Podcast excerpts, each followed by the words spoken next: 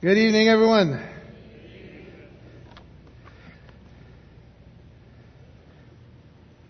All right. Daniel chapter 11.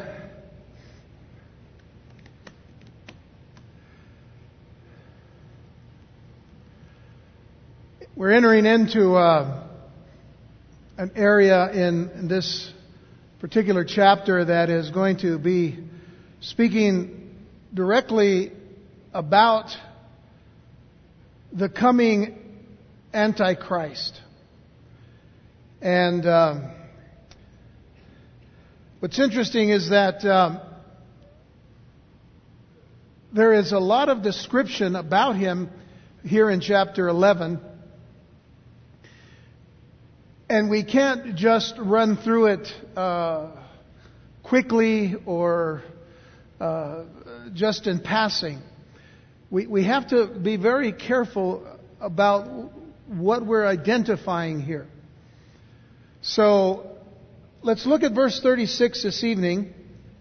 Verse 36.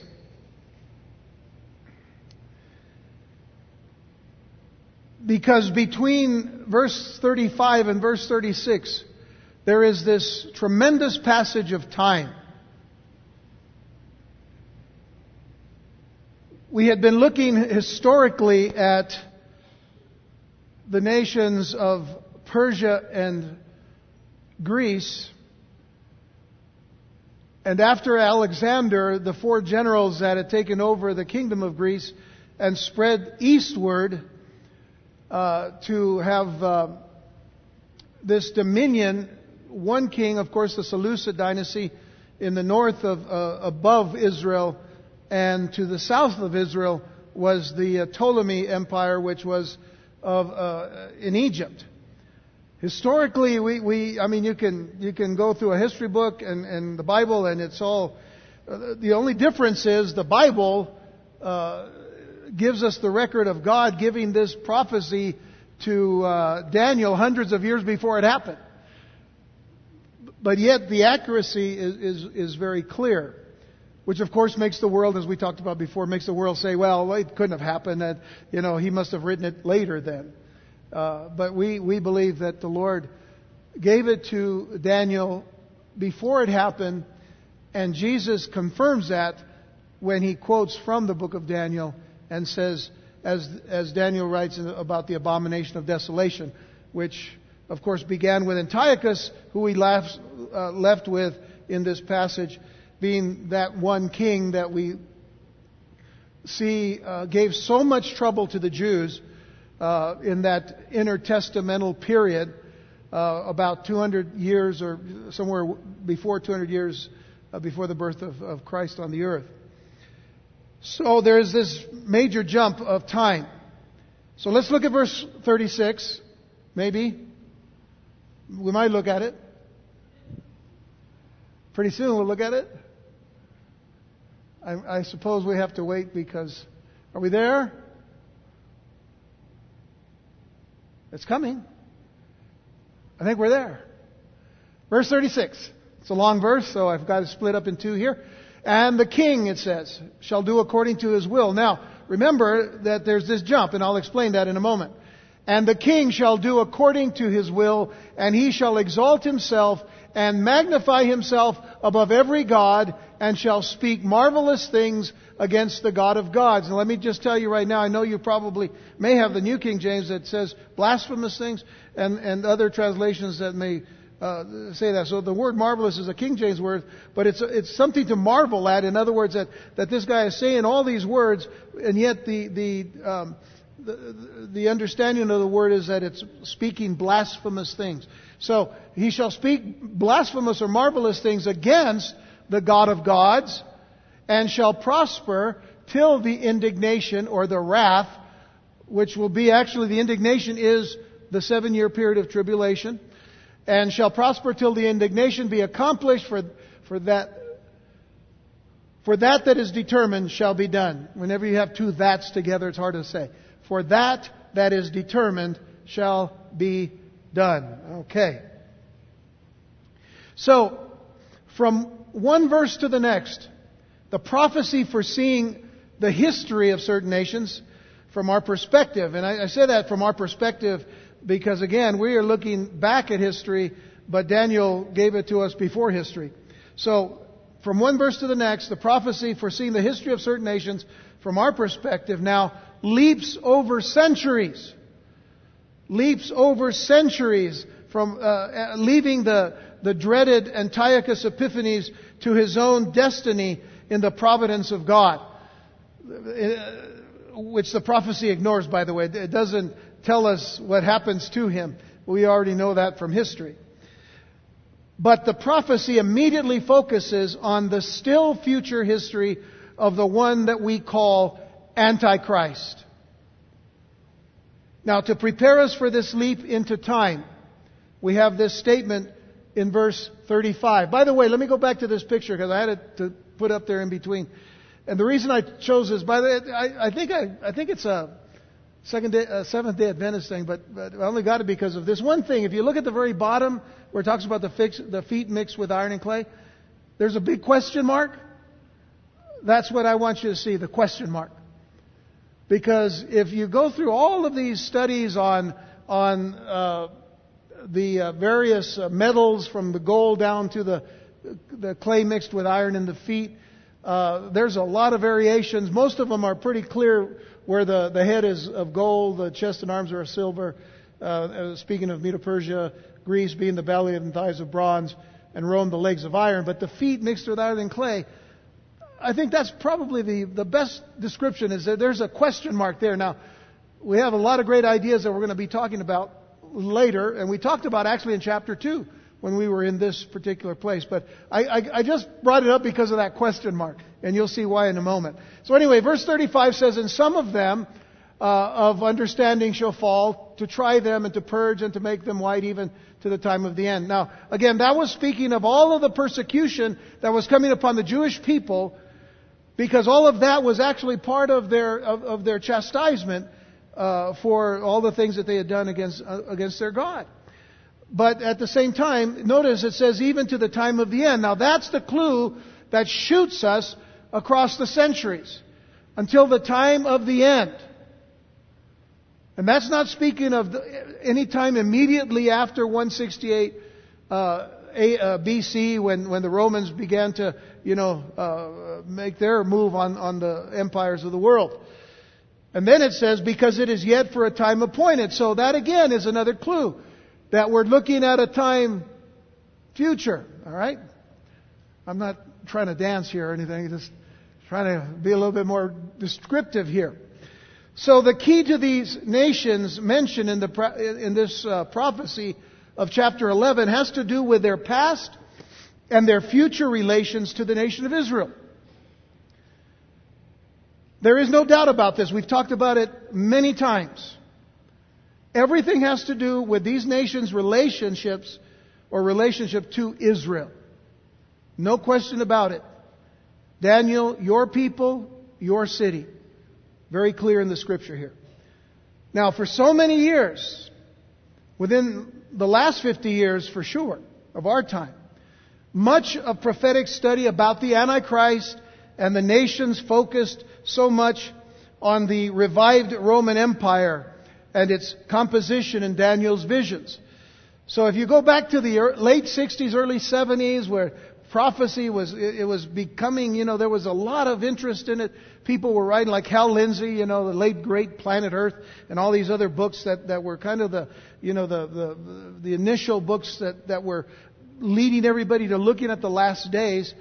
But, but most of the time they, they came to this thinking that, that when there was going to be this revival of an empire, it was going to be the revival of a Western Roman Empire. Because all there was in the Middle East was Israel and a lot of dirt. You know, the, the, the, the desert. And, and, and, certainly there were Arab armies and there were Arabs who were an, uh, you know, anti-Israel and they wanted to get rid of Israel. They've been wanting to get rid of Israel since its modern inception in 1948. You know, that, that, that's no, you know, but, but it just, it just seems like they were just not together. You know, they were doing it from all different angles and stuff. So there didn't seem to be something that tied them all together. There was, though, a religion and, and, and, and it was kind of in the background in people's minds, but they focused on Europe. Because there was something that kept telling them, you know, this thing about ten nations, ten toes, ten this, ten horns, ten everything, you know. So that, that was where the focus was. But let's go back to Daniel chapter 2. This is very important for us to understand. Daniel chapter 2 and looking at what was seen in the vision that was given by God uh, to Nebuchadnezzar so that Daniel could interpret it. Now, in verse 31 it says, of Daniel 2, it says, Thou, O king, sawest. And Daniel is telling him, This is what you saw in your vision. And behold, a great image. This great image, whose brightness was excellent, stood before thee, and the form thereof was terrible. In other words, it was, it was, it was massive and it was, it was ominous in a sense. Uh, this image's head was of fine gold, his breast and his arms of silver, his belly and his thighs of brass, his legs of iron, notice this, his legs of iron, his feet part of iron and part of clay. Two more verses. Thou sawest till uh, that a stone was cut out without hands, which smote the image upon his feet that were of iron and clay, and brake them to pieces. The stone, of course, being uh, you know the kingdom of God and, you know, and of Christ and all, and, and, and we talked about that back then. Then was the iron, the clay, the brass, the silver, and the gold broken to pieces together, and became like the chaff of the summer threshing floors, and the wind carried them away, that no place was found for them, and the stone that smote the image became a great mountain and filled the whole earth. Of course, the kingdom again. The kingdom of our Lord and of his God. Now, go over to chapter 7, if you will, because in chapter 7 is the, sec- the other uh, vision uh, that was now uh, looking at actually uh, animals or beasts. But we're just going to look at verses 7 and 8. It says, After this I saw in the night visions, and behold, a fourth beast, dreadful and terrible and strong exceedingly, and it had great iron teeth. It devoured and brake in pieces and stamped the residue with the feet of it, and it was diverse from all the beasts that were before it, and it had ten horns. That's the focus that I wanted you to see, that it had ten horns. Okay. I was going back over here to the other image. Okay. Da, da, da, All right. And then verse uh, 8 I considered the horns, and behold, there came up among them another little horn, before whom there were three of the first horns plucked up by the roots. And behold, in this horn were eyes like the eyes of a man, and a mouth speaking great things. Well, this is who we're talking about tonight. Uh, this one who has a big mouth and speaks great things. So, back then, when we were going through all of this in the early 70s, we would be encouraged in those days to focus on the legs of iron. And who's the, who are the, who's the legs of iron? That's Rome, isn't it? Or the Roman Empire that defeated the Greeks. So we would focus on, on the legs of iron, the Roman Empire, but especially we would focus on the feet of iron and clay, which had, of course, ten toes. Ah, the number ten. So we thought, well, here's, here's where we are going to see the beginnings of some kind of a, of a confederacy of nations, of ten nations that's going to make up this revived Roman Empire. Uh, and, and, we'd be told it had to represent a ten nation confederacy. And if it was from a revived Roman Empire, then it had to be ten nations then from Europe, because of course Rome is in Europe. And then of course they would add, by the way, also the Vatican is in Europe, and there's a lot of other connections to that uh, as far as uh, that goes. Uh, so it had to be ten nations from Europe. And uh, once the European Common Market uh, was formed and and then they called it something else, and then they called it the European uh, Economic Community, and then they just call it now the European Union. But after all of these names were given, we, would have then the Antichrist's ten nations formed. You know, if we, if we, if we just could see that happening, and then all of a sudden they began to form as, as a confederacy of sorts, and then there was a few, and then there was ten. And then there was eleven. And then there was 12. And I'm not going to go through the whole list, but there's 28 now. 28 toes. Anybody seen 28 toes in the Bible anywhere? Okay, y'all are like, okay.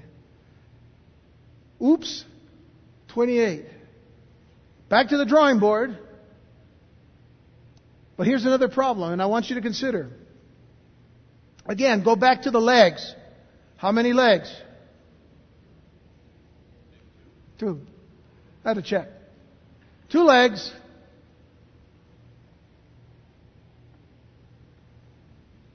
Two legs. East and west, right?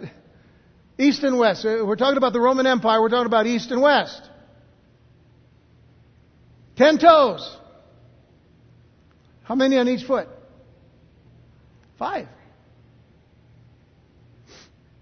How many of you here tonight have all ten toes on one foot? Anybody? Some, some are close. Some are close. All right, not, not too close. No, it's five on each foot, right? So now we have another problem. Not all ten toes are on one foot. And so that theory has to be blown out of the water. Because we have two legs, east and west. And they're very significant, and they weren't that significant then, but they are now. Why? Because if we look at uh, uh, uh, the Roman Empire, you realize that it spread to the east. And much of, and, and we've talked about this in, in, our, in our study of the book of Revelation, and we talked about it earlier on, that much of this power now has spread to the east. And who was in the east at the time? All the nations that would be made up of, of the, the Syrians and the Assyrians and the Babylonians and the, uh, you, and you name it. I mean, every, everyone that's actually mentioned in the Bible already are already there.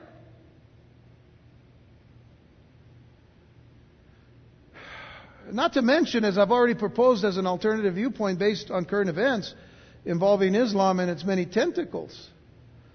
But consider that Al Qaeda, ISIS, Hamas, Hezbollah, etc. Uh, These are what has arisen over the last 20 or so years in, a, in, a, in, a, in greater detail. And for some reason, Islam was not considered that much of a threat prophetically 40 years ago, although that at times they were men- it was mentioned, but there are very few commentators, Bible commentators, that you, you actually could find them on, you, you could count them on one hand sometimes, uh, going back, let's say, to the 17th, 18th century, of good Bible commentators that would actually mention the rise of Mohammedism, as they called it then. But then after that, nobody really mentioned a whole lot about it. So, as for the beast with ten horns, in chapter 7. While the focus is to be on the little horn that came up from the ten, and it tells us that it uprooted three of the horns, or will uproot three of the horns, as we shall see shortly in our study, not so much tonight, but pretty soon. It does come out, it does come up out of the ten horns. It does come up out of the ten horns. So we will look at that in light of Antichrist's origin. But if there is a focus on anything in these passages, it is, in, it is on the character of the Antichrist. The character of the Antichrist. This king, as he is called. So it is no coincidence then that he follows the crude example of Antiochus Epiphanes or Antiochus Epiphanes. So this is not a recent idea, by the way, regarding these verses referring to Antichrist. It's not a recent idea. Over 1500 years ago,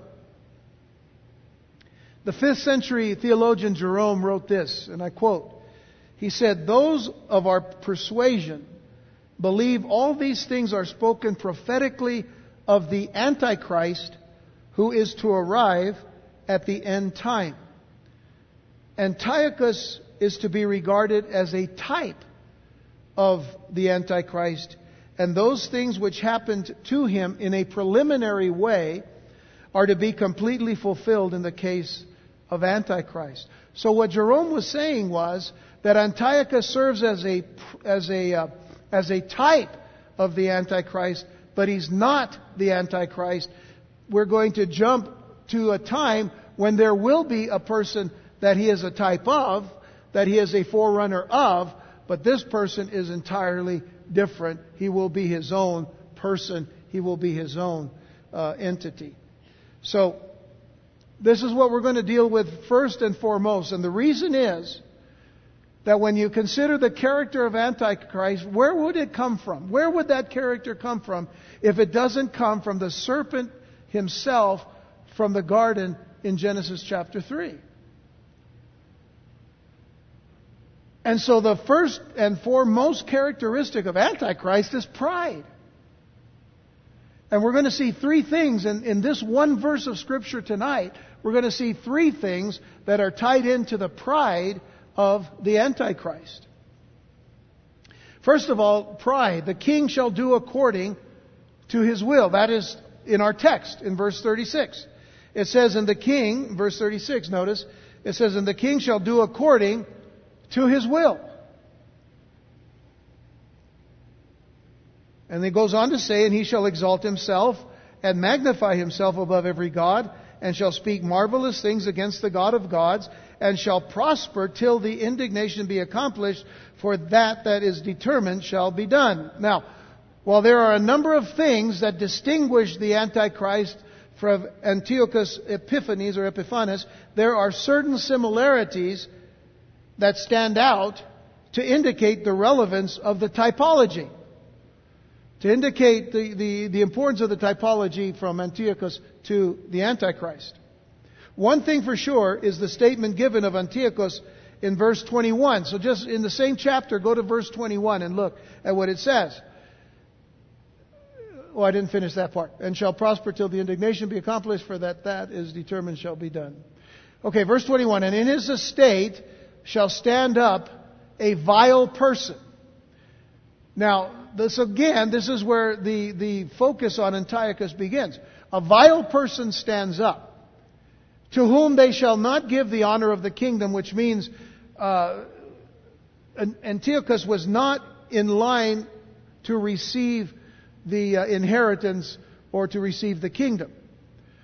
Uh, and then it says, But he shall come in peaceably and obtain the kingdom by flatteries or by intrigue. So certainly, or, or uh, conspiracy as it were. So certainly a person who wants only to do according to his own will, from the standpoint, let's say, of a world leader, a person who only wants to do, or who wants only to do his own will could be considered detestable, could be considered despised and contemptible. All of these are apt synonyms of the word vile. Vile means to be detestable, to be despicable, to be contemptible. But what is more detestable than a person who arises as a man of peace, offering answers to the world's problems, yet proving to be wicked, to be selfish, and to be evil, seeking and doing only what he wills and desires, totally focused upon his own personal ambition and considering no one else? What is more detestable than that in a person? Now, we don't have any world leaders like that today, do we? Or do we? I think, well, we're going to reserve our opinions, but this is the way it's been down through the ages. And it's no different today.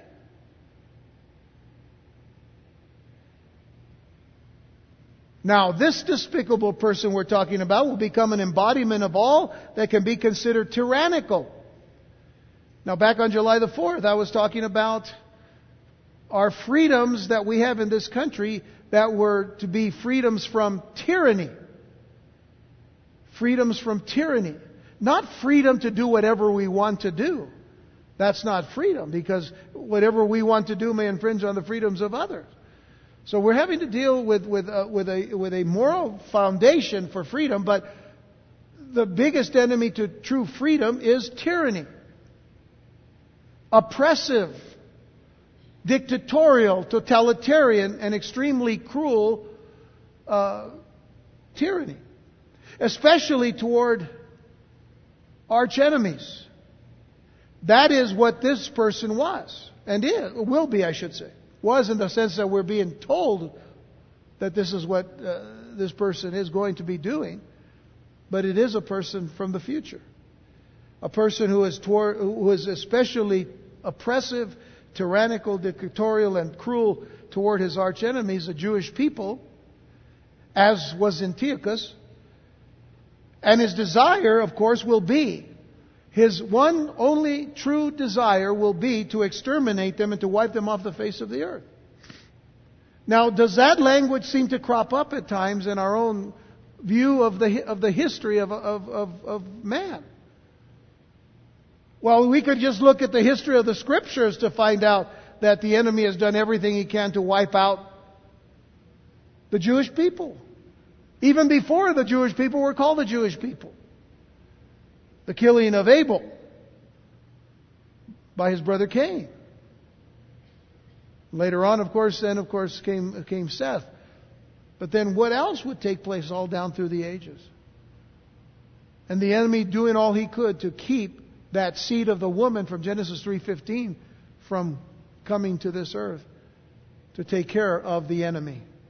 Because that prophecy in, in Genesis 3:15 was directed especially toward the serpent who had caused Adam and Eve to sin, and caused them to fall, brought them death, brought them sin, brought death to this whole creation in, of this of this earth, and really of the of the of the, uh, of the universe. Then you would read about people like Haman in, in the book of Esther, who wanted to wipe out the Jewish people.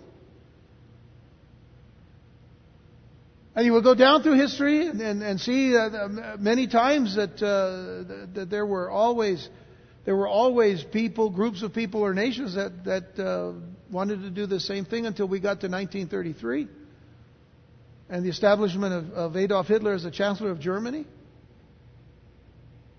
And eventually, as he took over as the Fuhrer, uh, the leader of, of, of, of Germany, Nazi Germany at the time, they had one thing called the final solution. What was the final solution all about? It was about exterminating the Jews completely. All of these were types of, of Antichrist, but they weren't the Antichrist. They were pretty bad. The Antichrist will be worse. That's the idea here. So, as Antiochus did not inherit the throne but seized it, so does this Antichrist seize power through deception and conspiracy, peaceably yet plotting politically. Let's remember these passages. I want you to turn to Revelation chapter 6, verses 1 and 2. Turn to Revelation 6, verses 1 and 2. It says, And I saw, and, by the way, these are the, the, this chapter is the opening of the, of the seals. They're, they're the judgments, the seal judgments, the um, uh, trumpet judgments, and the bowl judgments. And so the, the seals judgments are the first judgments open. And I saw when the Lamb opened one of the seals, and I heard, as it were, the noise of thunder, one of the beasts saying, Come and see. And I saw, and behold, a white horse. And he that sat on him had a bow. And a crown was given unto him. And he went forth conquering and to conquer. Now, this is a, a, a, an apt description of the Antichrist who is on a white horse, and, and, I want to explain something about that in a moment. But he's on a white horse. He sits on him uh, on this with a bow, with, and it's very descriptive here. What's not uh, mentioned, which is arrows. He's got a bow, but no arrows. So that's to indicate he's coming in peace. He's not coming to, you know, uh, he's going to say, look, you know, uh, every nation has to have some kind of defense, but listen, I, am not bringing any any arrows to the to the picture here or to the party or whatever. He that sat on him had a bow, and a crown was given to him. So he's a leader, and he went forth conquering and to conquer, which means that is exactly what Adolf Hitler did early on in the nations that he was uh, dealing with, letting them know, let's, um, we're doing what we're doing, you know, peaceably. We don't want war. We don't want to get into, into any war. Even to the point that the British Prime Minister at the time, Chamberlain, said, well, I've got a, I've got a letter from Hitler with peace in our times. And not too long right after that, what did they do? They go in and invade Czechoslovakia. It was all in the plans. It was all in the cards, as they say. So, this is a, a, a good description of that. Interesting enough that uh, this particular horse, uh, the, one of the, the first of the horsemen of the apocalypse, as, we, as they call them, the four horsemen of the apocalypse, this white horse, Too many people at, at one time thought, well, that's talking about Jesus. It's not talking about Jesus. That's another horse uh, at another time in chapter 19, actually, of Revelation. But this is important here because that white horse today, when Muslims read this particular part of, of, of the Bible, they look at the white horse and they say, that is the Mahdi. The Mahdi. That is the one that we're waiting for to come. The Mahdi then is the Antichrist. The Islamic quote unquote Christ. Because they say he comes with a white horse. Every leader of an Islamic nation, every leader, Gaddafi, Hussein, you know, whoever, whoever the leaders were, even, even uh, Yasser Arafat, uh, the Palestinian leader, who you know, he's died already, but all of them, all of them had a white horse. All of them in their stable had a white horse just for them, hoping that they would be this Mahdi. Interesting, isn't it? Keep that in mind when you think of where we're going prophetically in all of this. A priest, uh, I'm sorry, a peace treaty is going to be involved. Go back to Daniel chapter 9, if you will. Uh, let me see if we need to come back to Revelation. Hold on a second. Well, we're coming back to the New Testament, but go, go back to Daniel chapter 9 and verses uh, 26 and 27. Daniel 9, 26 and 27. Because a peace treaty has to be uh, uh, involved here. If you remember in our study of Daniel chapter 9, it says, After three score and two weeks, that's 69 weeks of years, uh, shall Messiah be cut off, but not for himself. And the people of the prince that shall come, the prince that shall come is the Antichrist. The prince of the people that shall come shall destroy. Well, let, us let, say that this is the forerunner to the Antichrist because the people of the prince that shall come shall destroy the city and the sanctuary. And we said at that time that that was, of course, the Roman emperor or, or the Roman general that came in and destroyed uh, uh, Jerusalem in 70 AD. All right, so that is, uh, you know, a forerunner to Antichrist because, that, again, that's going to happen again. And the end thereof shall be with a flood, and unto the end of the, of the war desolations are determined. But notice in verse 27 it says, And he, now speaking of this Antichrist, because now it's pointing to the future, he shall confirm the covenant with many for one week. The one week of years is seven years. And in the midst of the week, he shall cause the sacrifice and the oblation to cease. In other words, he has a covenant to allow the Jewish people to, to have sacrifices once again. Does it at the beginning of the seven year period. So the peace treaty is signed. But three and a half years after the peace treaty is signed, right in the middle of this tribulation period, it says he causes the sacrifice to cease and the oblation to cease, and for the overspreading of abominations he shall make it desolate, even until the consummation, and that determined shall be poured up upon the desolate which of course means that the, the, the, uh, the temple would be desecrated.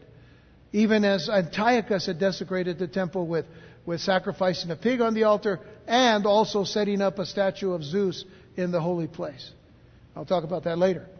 Uh, if we if we look at 1 Thessalonians chapter 5 verse 3, remember that Paul says here, "For when they shall say peace and safety, then sudden destruction cometh upon them as travail upon a woman with child, and they shall not escape."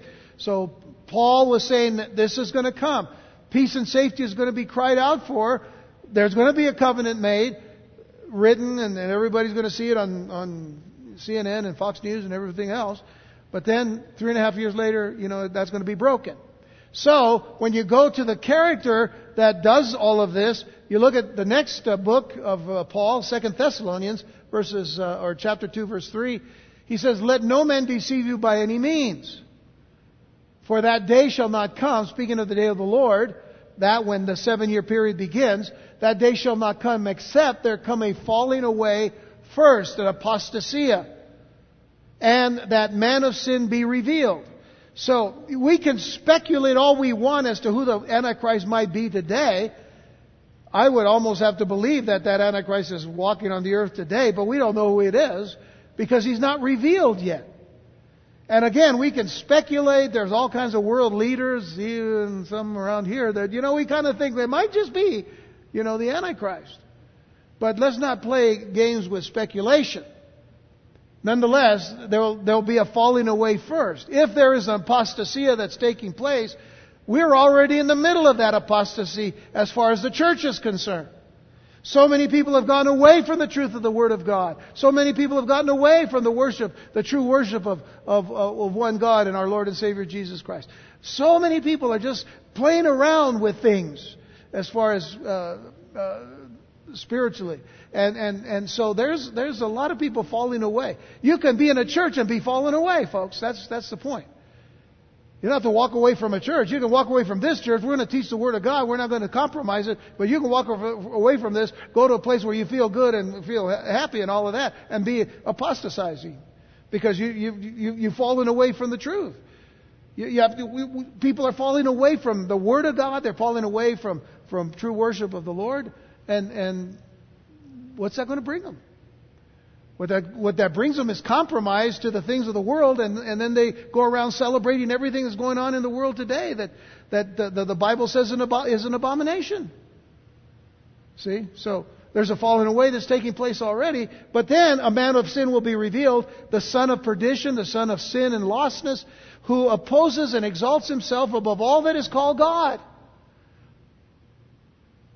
who opposes and exalts himself above all that is called God or that is worshipped, so that he, as God, sitteth in the temple of God, showing himself that he is God. This is different from Antiochus.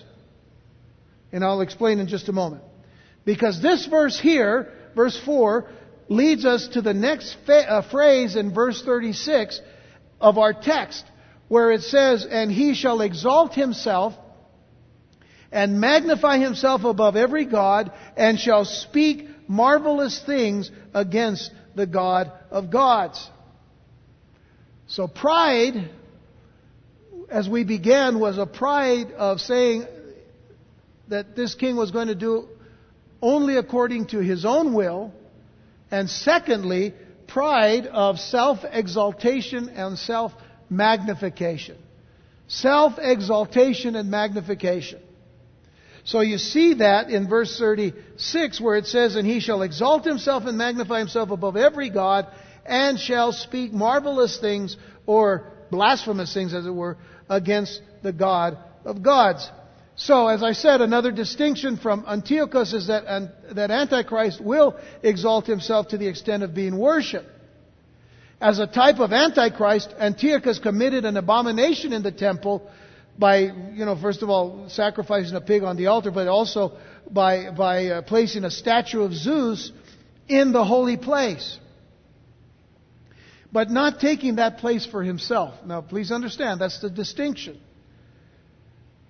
That also shows that he regarded his own gods. What we'll learn about uh, of Antichrist is that he doesn't regard any gods. So Antiochus, he regarded his own gods because he put Zeus in the, in, in the, in the temple. So Antichrist will exalt himself above others in a very hostile and a very antagonistic way. In other words, all people will either subject themselves under his rule as the supreme authority or else suffer grave consequences either imprisonment or death. Now, there's some sense of, of, of this kind of uh, attitude in the actions of ISIS today. But remember this ISIS is, you know, they they have leadership, but pretty much they work as a, as a, as a whole. But they're working toward a caliphate. They're working toward establishing a caliphate, which is a, a series or groups of nations that become one under the banner of the Mahdi or the, the, supreme, the supreme ruler of Islam.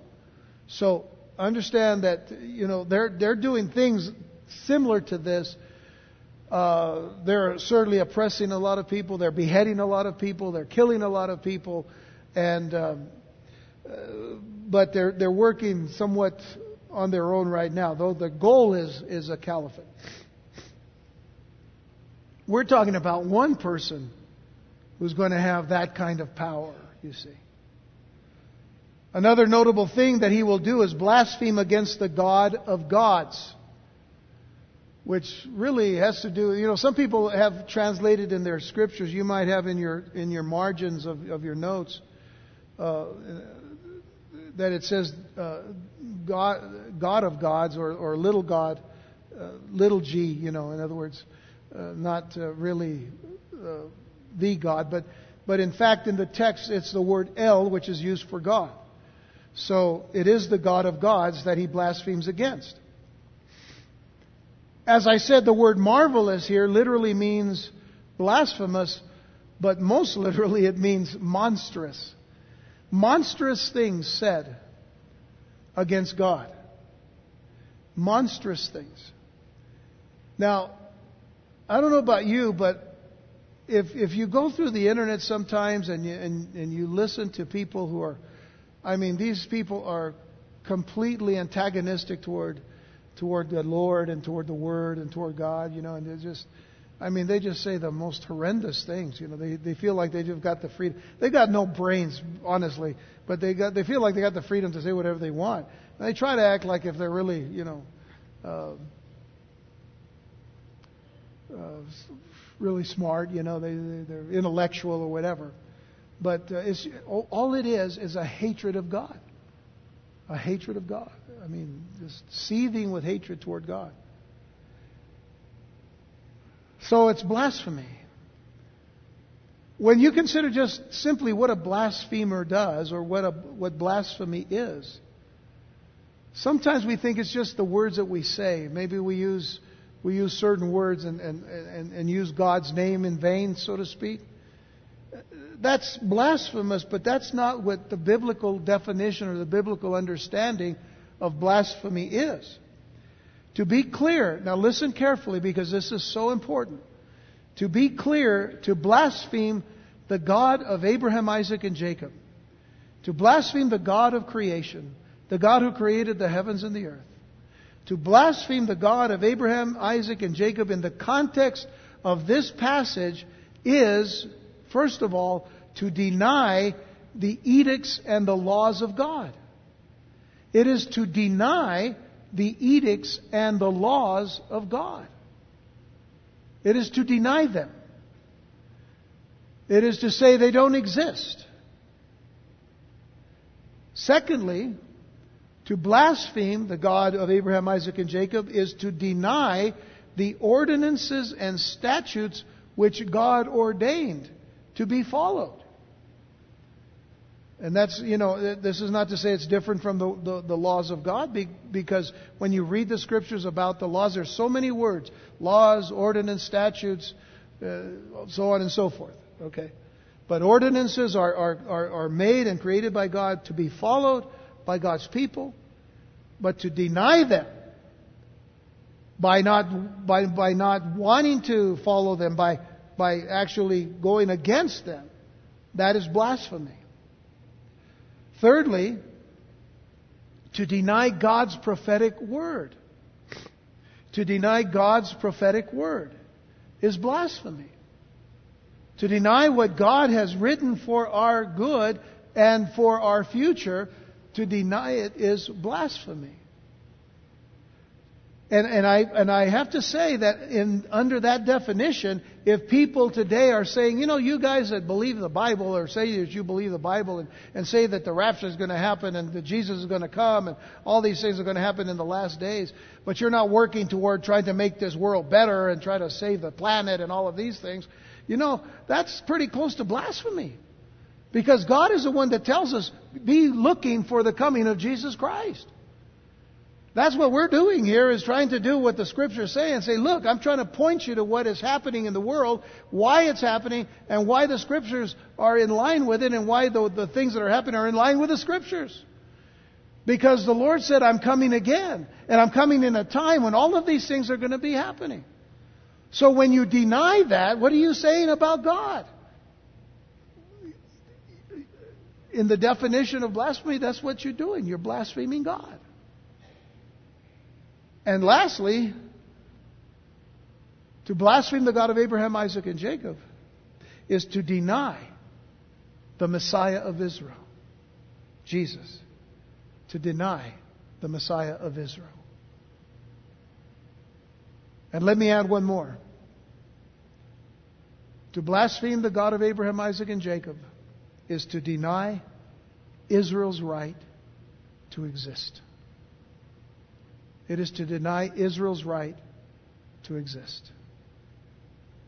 Think about it.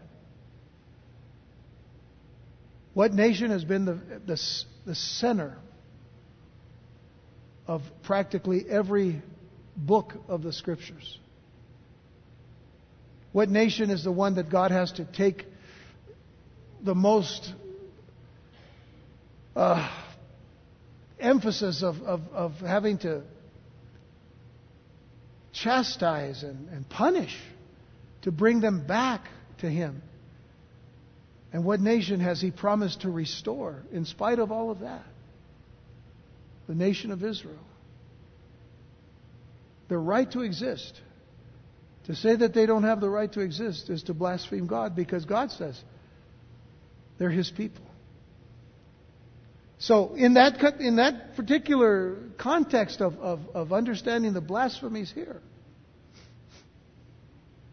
let's add another layer to this aspect of Antichrist then. Because I want you to consider Antichrist and what it says of him in earlier chapters of this book here.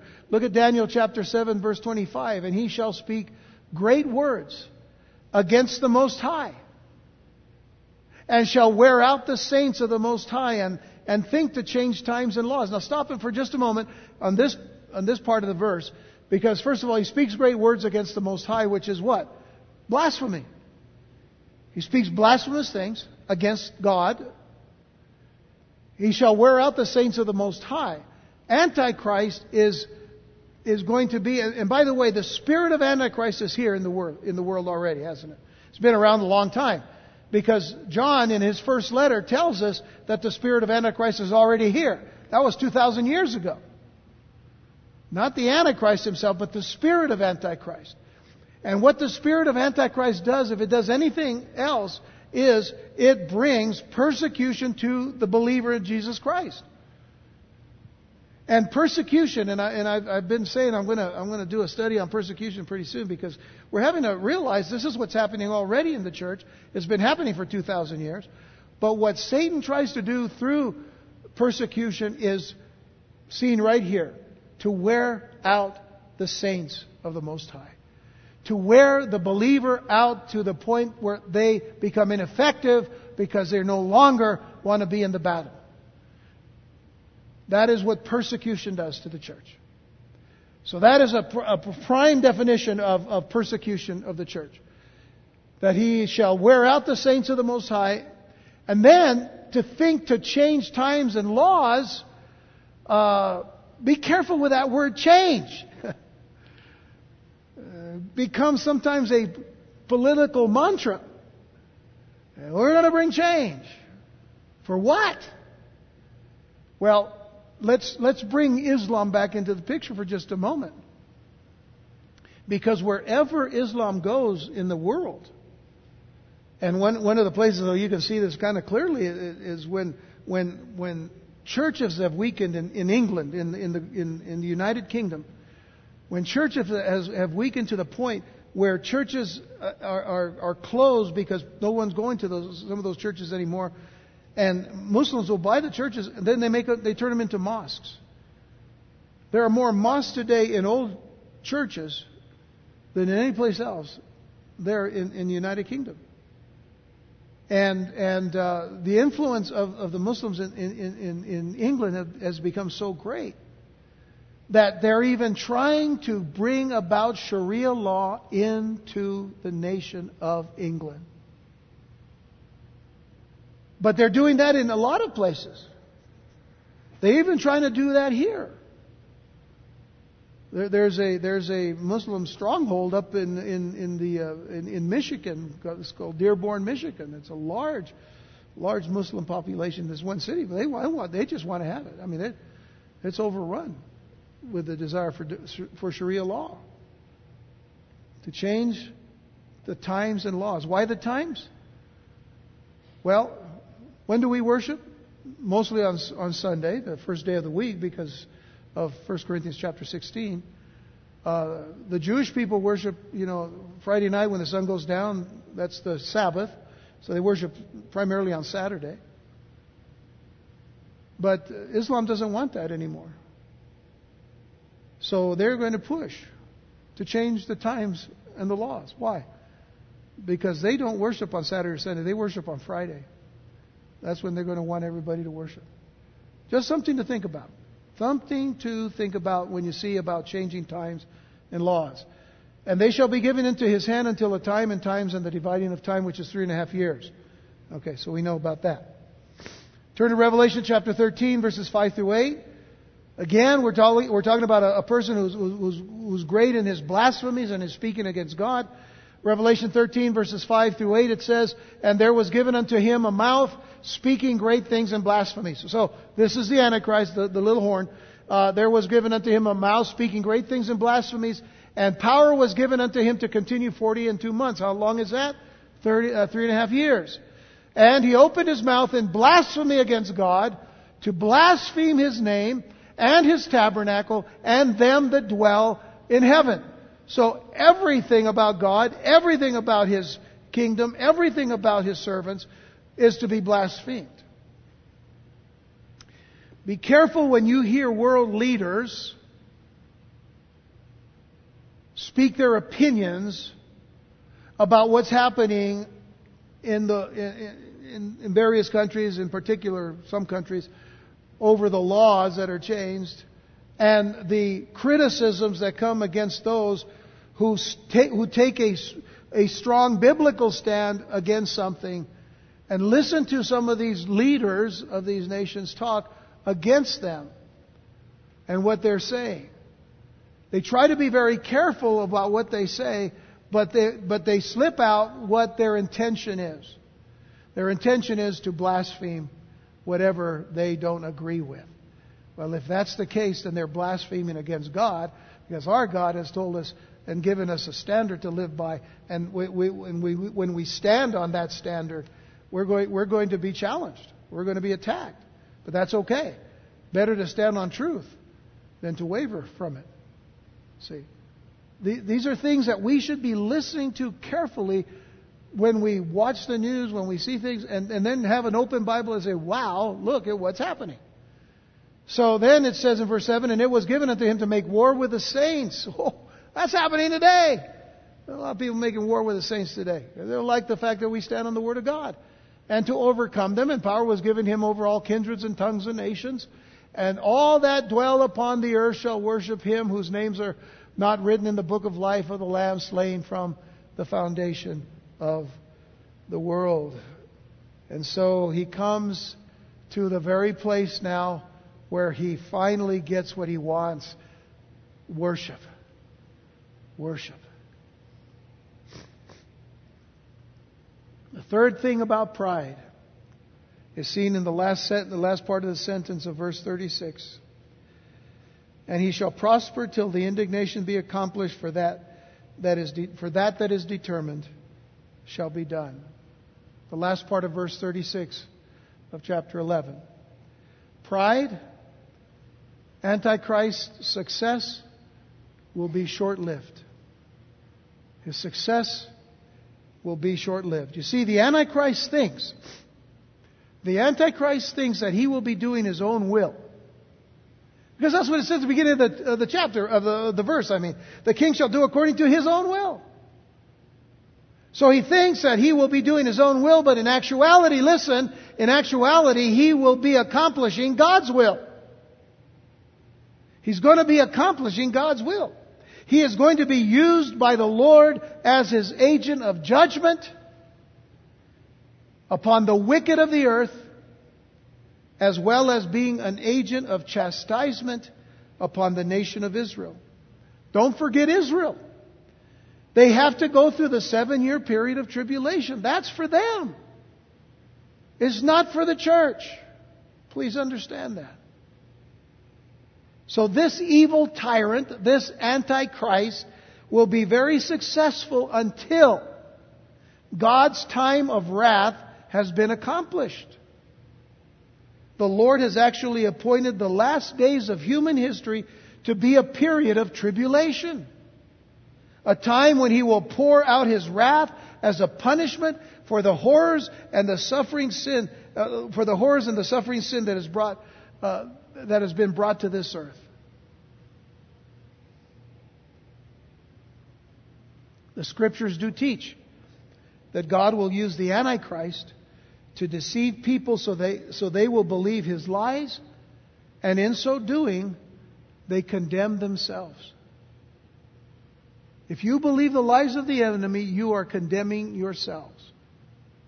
How do we know this? Because if you go back to 2 Thessalonians 2, verses 10 through 12, it says, And with all deceivableness of unrighteousness in them that perish, because they receive not the love of the truth that they might be saved. So it begins there. They, they, they accept, well, let's put it this way, uh, kind of a crude way of looking at it, but I think you all understand the statement. They, they, they're going to drink the Kool Aid. They're going to drink the Kool Aid. You know, the, the Kool Aid laced with the poison and, and they're, they're going to just accept it as truth. But they will not receive the love of the truth that they might be saved. What that means is they reject the truth of the gospel and they accept everything else. And folks, there's a fine line right now. There's a fine line. Some people accepting all kinds of garbage today just because it's politically correct. Folks, politically correctness will not save you. It'll save no one. Only the blood of Jesus Christ, only the work of Jesus Christ on the cross of Calvary will save anyone. And accepting the truth of it and receiving it and believing it and trusting in it and standing upon it. Verse 11 says, And for this cause, notice, God shall send them strong delusion that they should believe a lie. In other words, if you want to believe it, okay, then you're going to believe it. I've done everything I can to get you to see that that's not the truth, but if, if you're going to believe it, then you're going to believe it. That's, that's a strong delusion.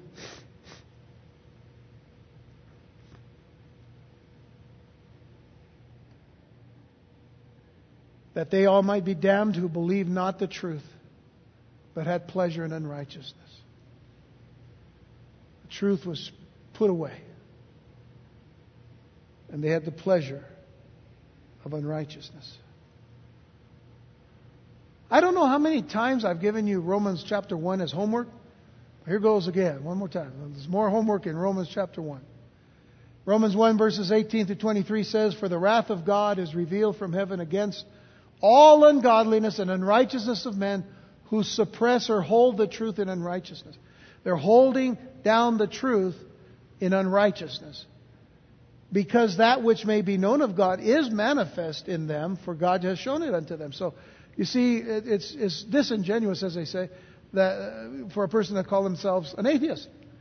You might say that you don't believe in God, but down deep inside, you know there's a God. For the invisible things of him from the creation of the world are clearly seen, being understood by the things that are made, even his eternal power and Godhead, so that they are without excuse. There's again another statement about that. Because that, when they knew God, they glorified him not as God, neither were thankful, but became vain in their imaginations. And their foolish heart was darkened. Professing themselves to be wise, they became fools and changed the glory of the uncorruptible God into an image made like to corruptible man, and to birds and four footed beasts and creeping things. Now, in the next verse, we find that God gives these people up.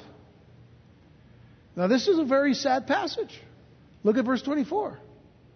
Wherefore God also gave them up to uncleanness through the lust of their own hearts, to dishonor their own bodies between themselves. If you'll jump over to verse 26, it says, For this cause God gave them up. Now, by the way, you can read the verses in between because you'll realize those are the specifics of this. And some of that is, is very current today. For this cause, God gave them up unto vile affections, for even their women did change the natural use into that which is against nature, so you know where that's going. And then in verse 28 it says, And even as they did not like to retain God in their knowledge, God gave them over, notice, I didn't underline it, but I should have. God gave them over to a reprobate mind. Some translations say a debased mind. What is a debased, reprobate mind? It is a rejected mind. Literally, it means, the, the word in the Greek means rejected and worthless. Can you imagine how far people are going to go away from God to the point that their own minds will be rejected because they are completely worthless? They've been given over to do those things which are not fitting to do the things that are not fitting, the things that don't just don't fit, that aren't right. That's happening today, isn't it? How sad. And the question is, and we're going to close with this idea and this thought here why? Why? Why would God, who is love, do such a thing? Why would He give them over? Don't forget that He has done everything to point people to the cross of Jesus Christ. So, why does He do such a thing, giving them over to these things? Because people do not believe the truth about Jesus Christ and His holy word, but they would rather have pleasure in unrighteousness and wickedness. In addition, listen, God is just we have a just God, a righteous God, dwelling in perfect righteousness as well as in perfect love. His justice must be executed against all unrighteousness and wickedness. If it isn't, then he's not God. Because he is a just and righteous God, then he must execute against wickedness and unrighteousness. So remember this wickedness will get worse and worse and worse and worse. Because he is the man of sin, because he is the son of perdition. The promotion of sin will be Antichrist's chief goal. The promotion of sin is his chief goal. He will gratify lust and glorify sin. And by the way, he will allow for the celebration of abominable works and acts in the guise of loving relationships.